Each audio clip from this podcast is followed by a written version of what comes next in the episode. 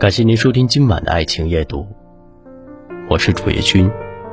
晚上九点，向您问好。如今，越来越多的夫妻把分房睡当成了一种潮流，甚至有顺口溜说：“一等夫妻分房睡，二等夫妻分床睡，三等夫妻同床睡。”据说。分房睡可以让婚姻保持新鲜感，可是我身边那些分房睡的夫妻们，感情反而是越来越淡了。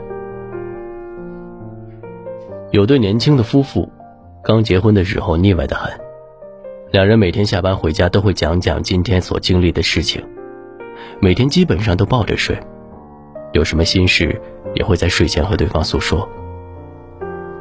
可是后来。他们会因为对方的一些不好的生活习惯而争吵。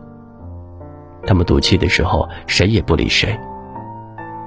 这样的事情多了，他们就开始怀疑是不是感情失去了新鲜感，于是，便学起了分房睡这个潮流。可是分房睡并没有解决他们的烦恼，反而感情越来越淡了。女人一唠叨，男人就躲进了房间里，关上门。他全当没听见。其实，女人有时候很想和男人好好聊聊，而男人却觉得自己的老婆变成了母老虎。有一次，哪怕已经加班到很晚了，他还要约兄弟出来喝酒，诉说着工作压力大，诉说着对婚姻的失望。朋友听后拍了拍他的肩膀说：“兄弟，以后回家无论多累，都打起精神来陪陪他聊聊天吧。”不要多，十分钟就够了。男人这才想起来，分房睡后因为工作而忽略了和老婆的沟通，再加上分房睡，连睡前诉说心事的习惯也随之失去了。原来都是赌气、缺乏沟通惹的祸。那天他有点微醉，回家后女人还没有睡，正准备开口骂男人的时候。男人摇摆着抱住了女人，委屈地说：“老婆，我们不要分房睡了，好不好？我已经很久没有好好的抱着你睡了。”女人的心一下子就软了下来。回想起分房后两个人冰冷的状态，闪着泪光说好。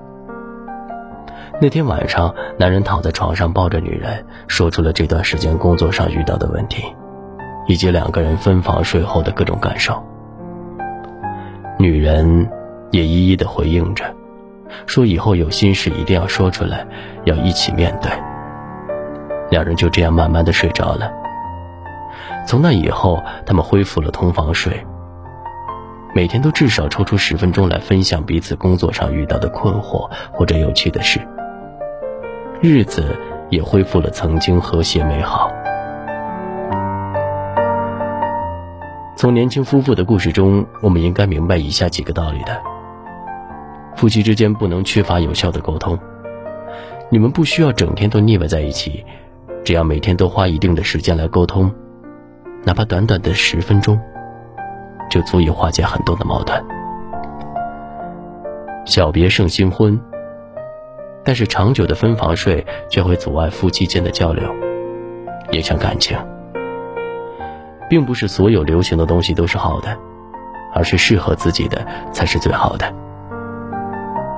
不管是穿着打扮，还是夫妻之间的相处方式。